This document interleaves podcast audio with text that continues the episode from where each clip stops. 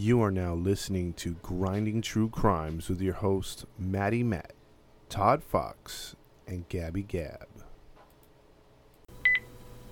Hey, hey, hey, everybody. Welcome into another episode of the Grinding True Crime Podcast with your host, Maddie Matt, along with the narrator Todd Fox.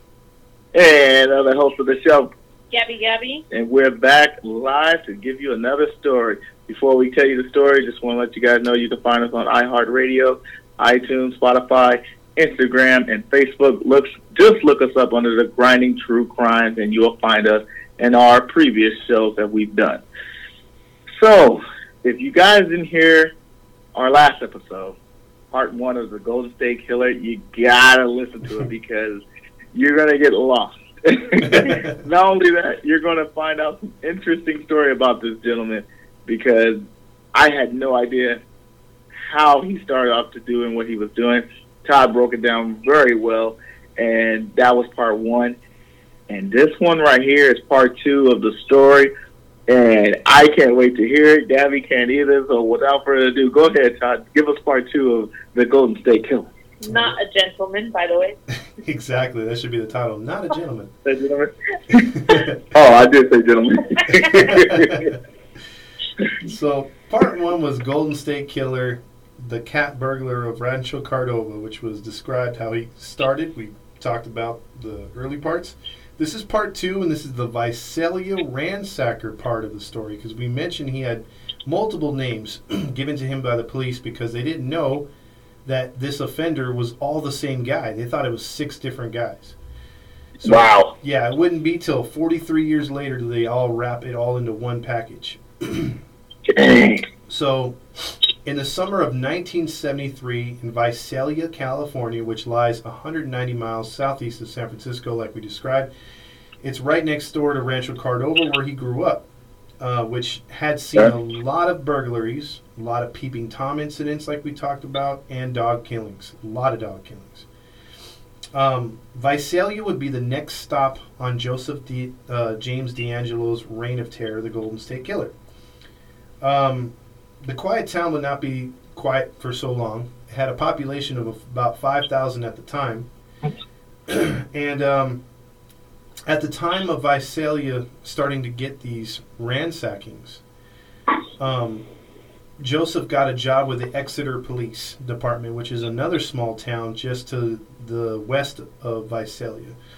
So this puts him farther away from Rancho Cordova, which, when the crime started or stopped in September of 1973, is why they picked up in Visalia because it was closer to him and he's on the clock as a police officer doing a lot of these crimes. So, That's crazy. mm-hmm. So there's a lot of them on duty and off duty, but no one knew a man called upon to protect and serve the community would be committing the crimes that he was trying to stop. And Okay. As the break-ins began, the MOs were exactly the same as the ransackers of Cordova and the cat burglar. I'm sorry. He would scale fences, moving through established routes such as parks and walkways and trails, attempting to pry open multiple points of the entry in the houses, leaving multiple points of escape like windows and garage doors um, in case people came home. Like we said before, placing warning dishes and bottles against doors. That way he would hear if someone was coming in, and that would alert him, and he could just take off. And he always Yes. he always wore gloves. However, he did make one mistake, and that was he wore the same shoes. So if he was in flower beds, as the burglaries would go on, the police would see that the shoe imprint was there, you know, left in the mud. Hmm. So they had that. Um, at this time, can you guess what he was working as in, in or, or what department he was working in in the Exeter Police Department? Criminal department. Close. What do you think, Gabby? Um, I would guess he was training to be the detective now. No, he was still a police officer, but he was working in a specific department. Homicide. Burglar. Well, Matt got it. Burglary. He was working in the burglary department. Yep. oh wow! And, and he was also coordinating the neighborhood watch. wow. well, no wonder he never got caught. Yeah, he knew exactly what was going on. wow. Yep, yep. So, um, as the burglaries continued, people did see some glimpses of him and described him as the same pudgy, little chubby fat guy, about 5'10, agile though as heck, though. Like they said, for a pudgy guy, this dude was quick. When he ran, I mean, How? I don't know.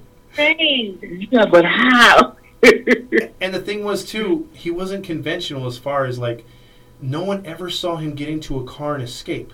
He would steal people's bikes and then use them for crimes like the next night.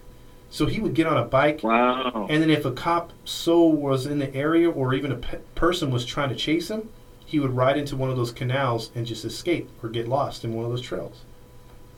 So Hmm. he had an out for everything. And people said that he kind of had a baby face, but the peeping, the peeping ramped up. Like, and, and here's the problem too back then. Like nowadays, police departments, they talk with one another and they say, hey, you know, we had a homicide that sounds like something you had a couple years ago. What about this? You know, let's swap stories and see if they're the same thing. Back then They then, wouldn't commu- what's that? They wouldn't communicate. Yeah, exactly. Back then, these police departments were headstrong, and They were like competition, huh? exactly, and they did not want to share information with anybody. So, two towns That's over, had they shared the information, they would have known that probably the offender that was over in Rancho Cordova is now in their town of Visalia, and they didn't do that. Wow. Wow. Yep. So one night in 1973, a mother of um, a 15 year old who had been peeped on uh, about a month earlier um, heard a loud sound from her backyard. She looked out and saw the pudgy man run from her yard. She checked in her daughter's room and the screen had been removed. Luckily, her daughter was not home and with her dad at the time.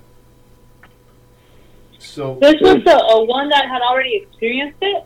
Yeah, this because in Visalia it started with all these things, and then a month prior they had made a police report because they saw the same pudgy man peeping on their daughter. So What?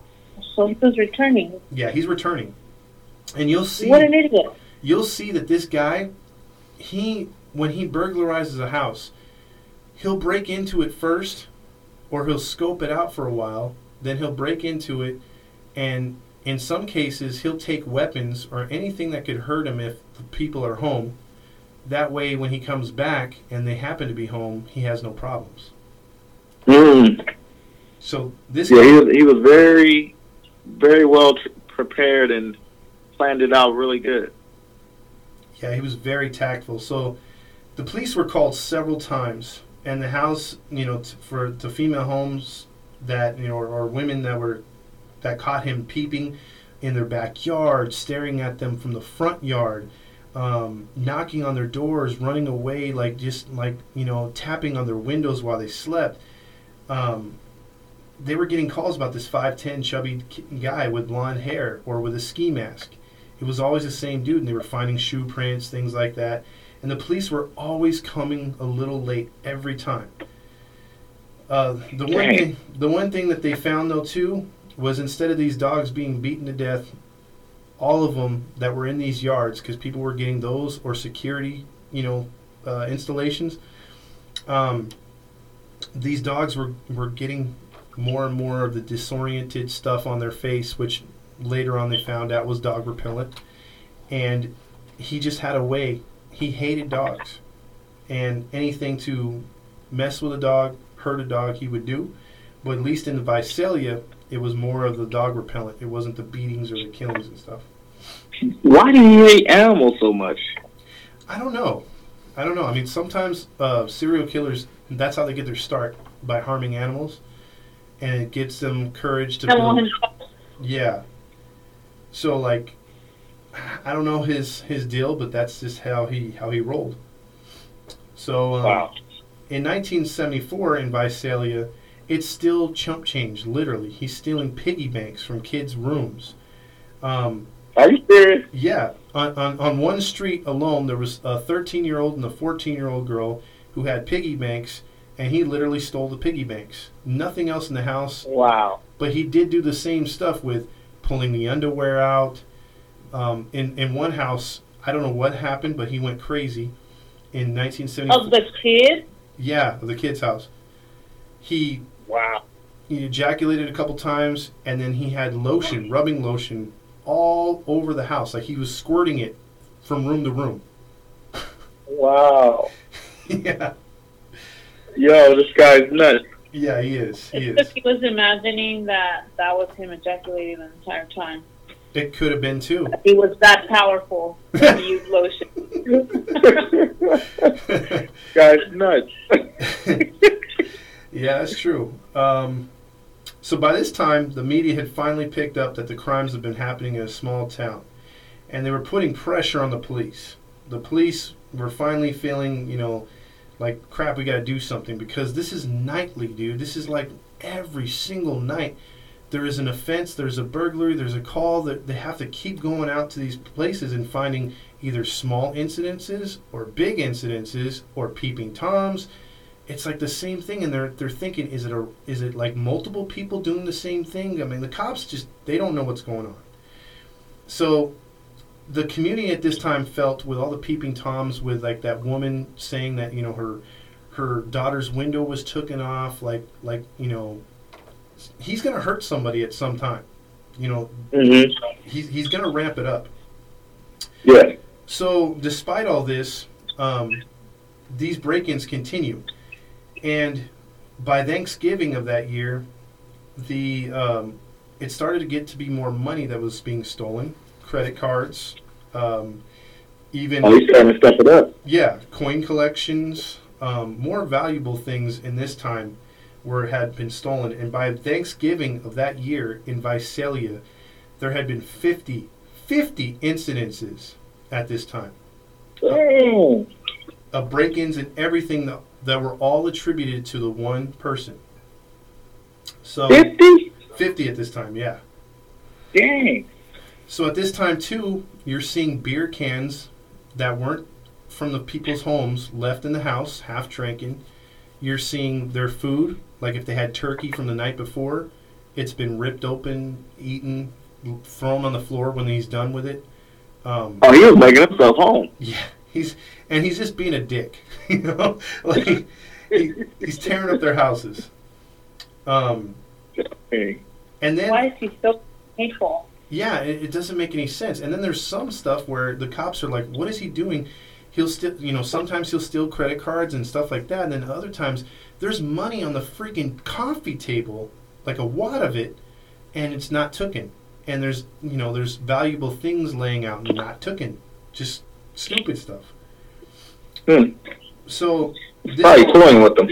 yeah, this continues to baffle police and detectives until December 1974, when a house is ransacked of pictures of uh, the homeowner's kids, and the stuff was um, um left all over the floor. Again, masturbated on, and again, lotion was spread all over the pictures. And the What? I'm wondering now why he takes those pictures.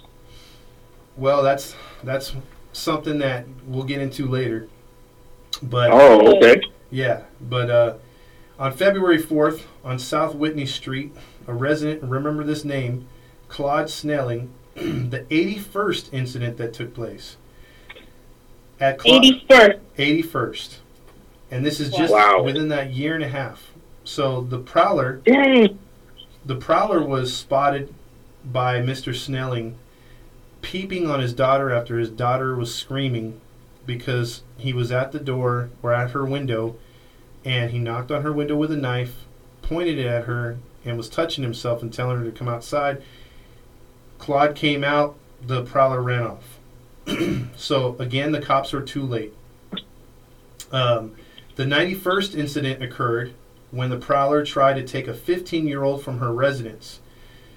As, as he's trying to take her out while she slept, however, um, the ransacker uh, was trying to was trying to hold her. She yelled, and he got freaked out. Escaped out the window as the family woke up, went through the flood control channel to an adjacent house, and was was gone. And they couldn't. They Wow. Couldn't, they couldn't find him. So the cops and people in the neighborhood tried chasing him. He was too fast. He got away. What? But at this point, Visalia Police Department is getting really scared because now he's brazen and he's trying to take girls out of their own house. That's kidnapping. Yeah. Mm-hmm.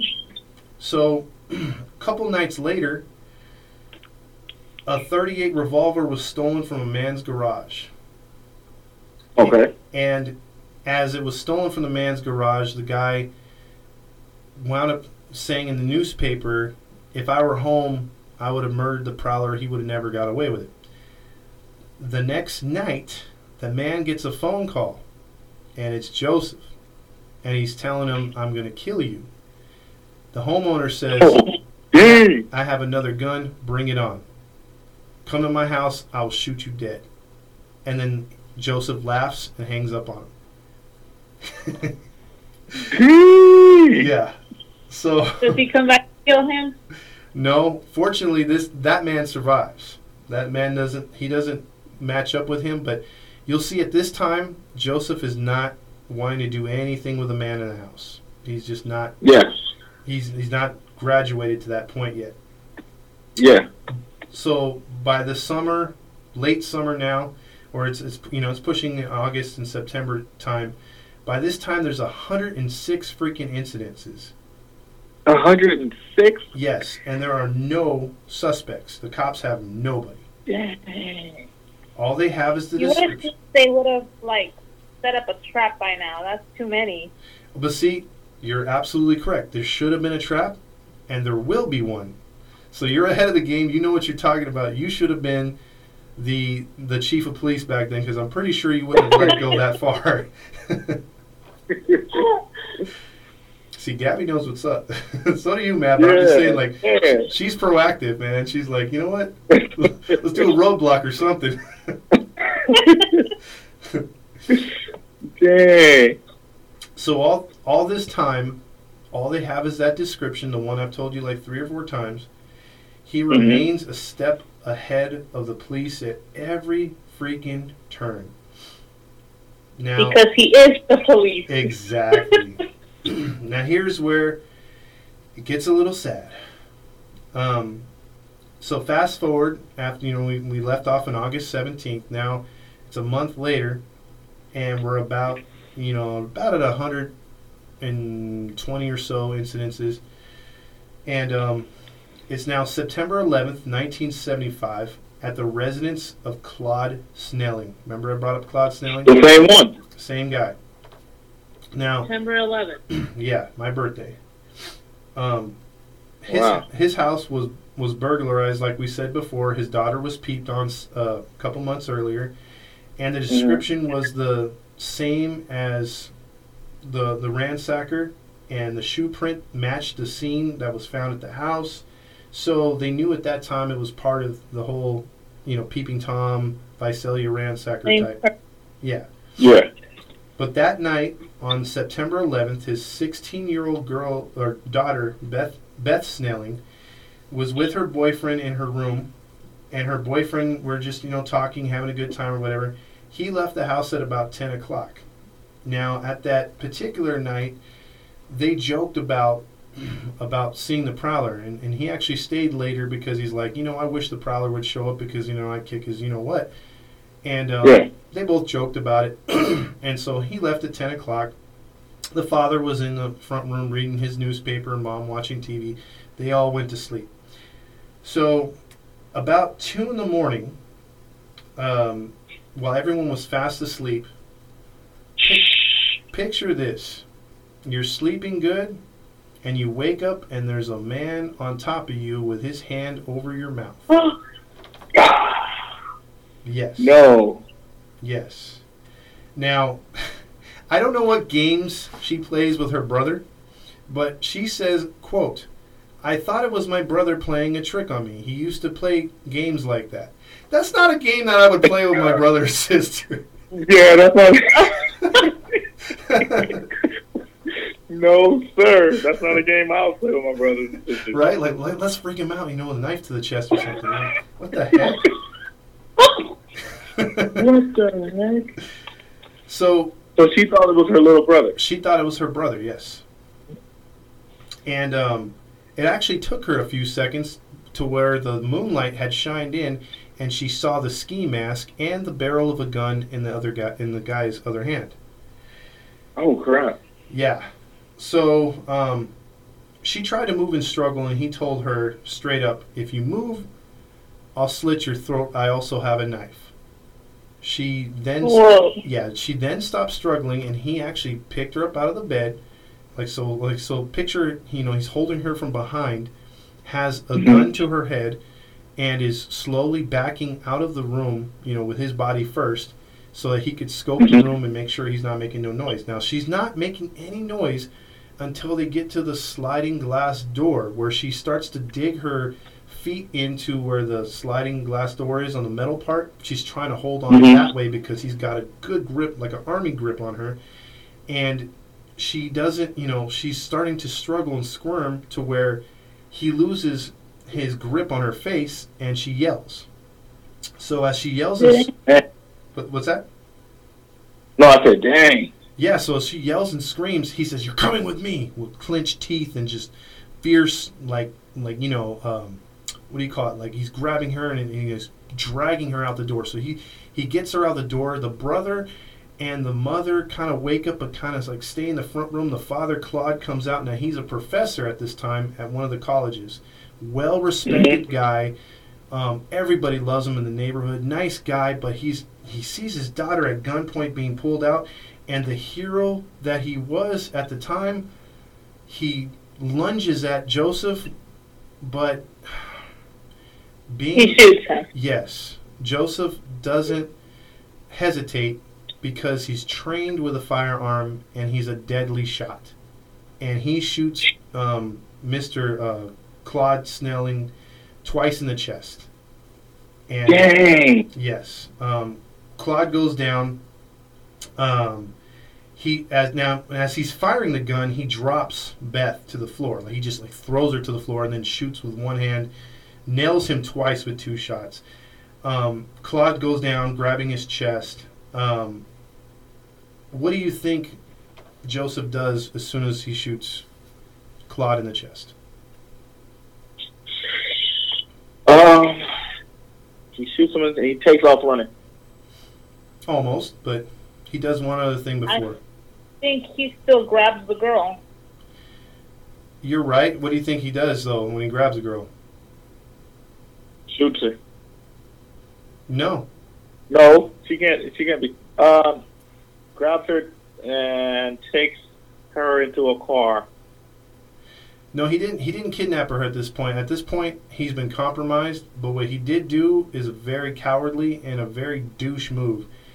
Um, he beats her over the head with the barrel of the gun four times, and then and then stomps her on the head as he walks and as he runs away. Dang. Yeah. So, at this time, the mother runs out screaming. The neighbors hear it. Um, the brother comes out to hold his father. She runs in the house despite her being hit in the head four times, kicked in the face. She goes in and calls 911. 911, you know, the police and fire department are there really fast, actually. And they grab Claude and they try to save his, late, his life, but on the way to the hospital, he dies. And Ah, yeah, man. he dies. He becomes the first victim of the Golden State Killer. Um, as the police canvassed the area, they found a Huffy bike by the wash that had been stolen from a neighbor's yard on September 9th, two days prior. Um, they also found a pair of gloves that were left at the scene, and they also found shoe prints. Now, when they grabbed the, uh, they, and they found a flashlight. When they found the the bullets, um, when they retrieved the bullet shells, uh, they matched them to the gun that they would later find that was stolen um, from the man's house. Remember, he prank called and everything. Mm-hmm. He used to target practice with the uh, with that same gun in his backyard, and they were able to retrieve the shells at that house and match them to the ones at the crime scene, and they were exact match. So they already knew it was a Visalia ransacker right there. Wow. But Yeah. he had no face still. He had what? He still had no face though. Still had no face, no nothing. They had nothing other than shoe prints and the fact that the bullets matched. Was it the same shoe print? Yeah, same shoe print that there was at several other uh, places. Yeah. So more police were called in because now the police realized, and the community's worst fears were realized, the ransacker was now a murderer, and he did not slow down. You would think after the murder, the break-ins continued despite the police being. There was several occasions where the police were on the same street, and he was in there burglarizing a house, and then the neighbors wouldn't find out, or the people wouldn't find out till the morning time and they were like, "Damn, he was right there," and we had a cop a street over. you know what I mean? How was he so? Well, I mean, he worked for the police department, so he knew. Yeah. So he had an upper hand and an advantage all the time. All the time, every single freaking time, and um, this these incidents didn't slow down; they picked up, and now he was adding prank calls to it, which he would call people in the middle of the night and just be like, he would breathe, or Oh crap! Yeah, he would just terrorize people. He got off on terrorizing people and making them uncomfortable. And then So sometimes, fear turned him on. yeah, and if sometimes they weren't fearful of him or they didn't react the way he thought, that would be his next victim. Like he would prank call them What? first, figure them out, and then be like, you know what, I'm gonna I'm gonna tear up their house. Or I'm gonna ransack their house. Dang. Yeah. So a task force now was called in from several departments. Now, so so they now they they knew they had a big problem. They brought in police from different agencies to to help out and to stake out at night times. So we're now up to a hu- Nothing from the other town though. Like yeah, still nothing from Rancho Cordova. It was from other other cities. Oh. Yeah. So at this point, we're up to 148 incidences, and it's December 9th of that year. Shoe prints were Wow. shoe prints were found matching that the other shoe prints from the the Visalia ransacker outside of a particular house. Now, the next night, December 10th, they decided to take two officers, um, one Mr. Officer McGowan, who was hiding in the garage next door to a, that particular house that had the shoe prints, and then he, his partner was across the street on Kaweah Street, waiting as well in the yard. So they were both staking out the the neighborhood, right? So just two blocks away, though. Here's the thing: just two blocks away, they get a phone call as they're waiting there. Not a phone call, but on their radio, it comes over the walkie-talkie that the um, Visalia ransacker had been spotted, and he broke into a couple's house, stole some things, and he was last seen two blocks away from where the two officers were. So, in, Mhm. so instead of, and this is where good detectives come in and good police, they actually thought, you know, because they were called to, to respond to that house, and they both figured, nah, you know what, let's stay where we're at, because maybe, you know, he's scoping out these houses before he goes into them. Maybe his next stop is here, and we could run into him and get lucky, right? Yeah. So, not more than 15 minutes later that they discussed it and they stayed where they were at and they held their positions. Now, McGowan, though, he went into one of the garages and he hid in one of the garages. So, he's hiding in the garages. 15 minutes later, they see Joseph James DeAngelo, the Visalia ransacker, coming in, What? coming into the very garage that they're staking out. So, the other. did co- they get him then? We'll, we'll check it out. I'm getting check, check out what um. happens. So he's he's on the other side of the street. His partner. Now his partner doesn't see it at this time. Only McGowan does, and he's and it would be too loud. He would give his position away if he radioed his buddy and said, "Hey, I've got him! I got him!" You know what I mean? So Mhm. Joseph enters the garage, doesn't see McGowan hiding behind some boxes, goes through the back door of the garage, through the backyard, and is trying to then break into the back sliding glass door of that particular house. As he's Okay. as he's trying to come in through the back, McGowan comes out of the garage and says, "Freeze!" and he points his flashlight at at Joseph. Now Joseph throws his hands up and says, in a screeching womanly voice, as described by McGowan, "Please don't shoot me! Please don't shoot me! I don't want to die! I'm, you know, uh, please, please! I'll put, I'll put it, I'll, I'll put my hands up. My hands are up."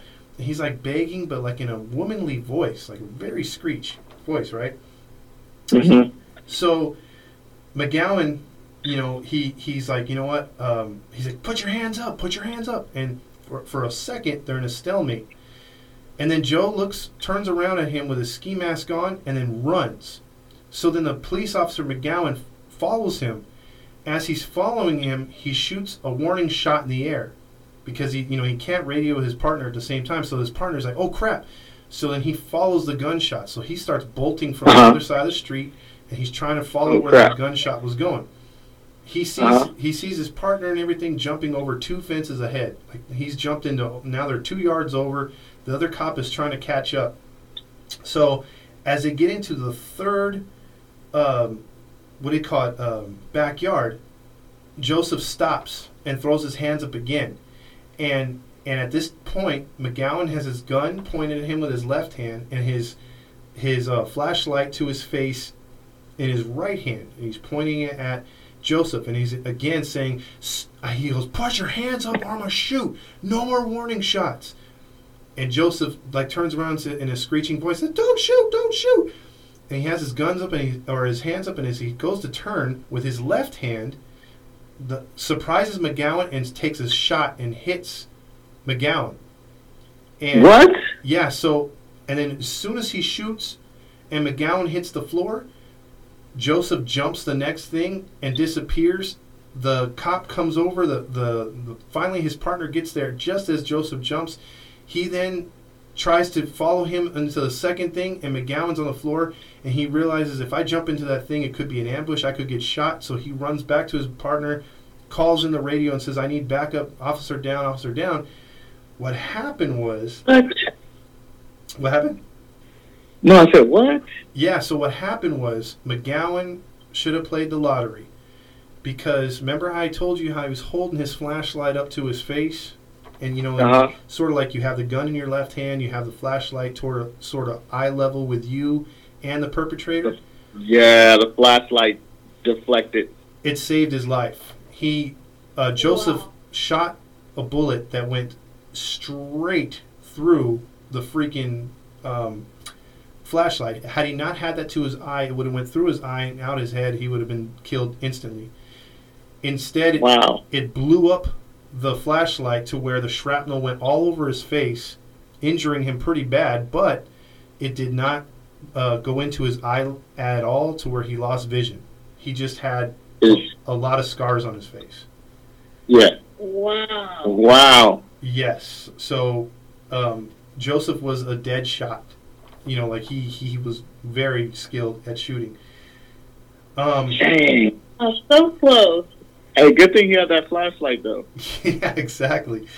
Um, but yeah, the, the shrapnel. You know, by the time the other police came there, they they canvassed the area. They brought in helicopters, which at that time the police, the local police, didn't have helicopters, so they got them actually from the highway patrol. They came in. They were floodlights everywhere looking for this guy, and he was nowhere to be found. He got away. Um, Wow. unfortunately, um, you know, as years passed, uh, Officer McGowan's son was able to get justice for his father, but his father had passed away of a heart attack uh, eight years prior. So he never knew of Joseph James DeAngelo, the man who did it to him. So he went to his grave. That was the only incident that ever happened to him as a police officer that nearly took his life, but it traumatized him. And this is another story of somebody that all these people that I've talked about, you know, and that we'll get into, all these people were traumatized in some sort of way, and they had to live with it the rest of their lives, or they're continuing to live with it to this day. And even the son was traumatized because the father had a lot of PTSD afterwards. Dang. Yeah, Uh, I'm not surprised. Did he? Did he? He stayed in the force, star, right? yeah, he stayed on the force, um, but he did have like a good three months off, and um, he was awarded a medal as you know for, for chasing and, and doing. They said he did nothing wrong. Um, some officers though were critical of him, uh, saying that he should have just shot shot the perpetrator instead of uh, jumping the, those two additional fences. But he said Mhm. that the perpetrator didn't appear to have a gun or a weapon, and he didn't feel right shooting the, the person in the back. So he was a good guy, but um, Yeah. But a very trustworthy police officer that almost got himself killed. Dang, man.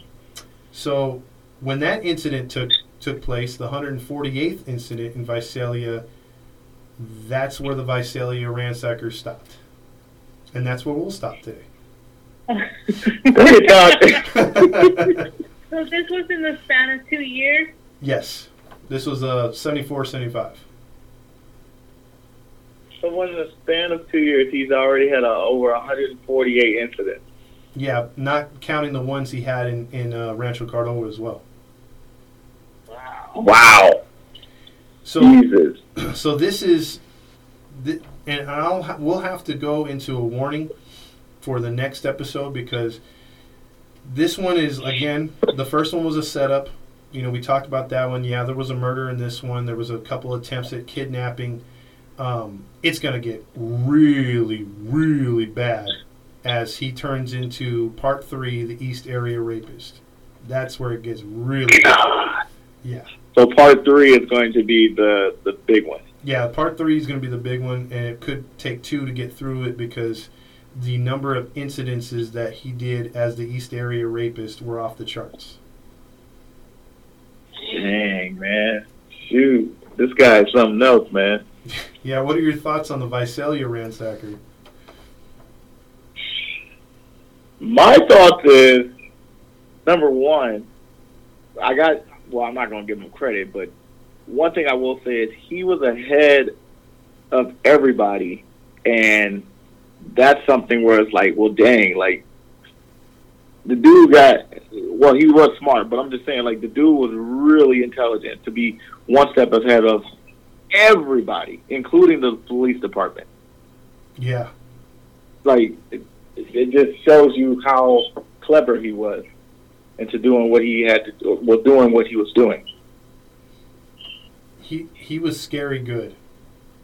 Yeah, Just, I mean, to me, as we'll talk in the next episode, he will use those prank calling.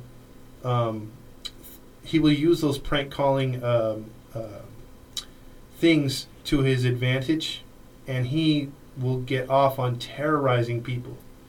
I mean, it's not just physically doing harm to someone; he wants to psychologically do harm to you. dang. This isn't your normal perpetrator in any way. That's the scariest part of it. Like if they were to make a movie about this or a series, it would be freaky because Dang. He he like takes a little bit of every horror movie that you've seen and just uses it as one guy. I think he gets like he feels more and more power as Mhm. things get worse and getting away with them. It's it's like a massive ego boost, and he feels invincible now.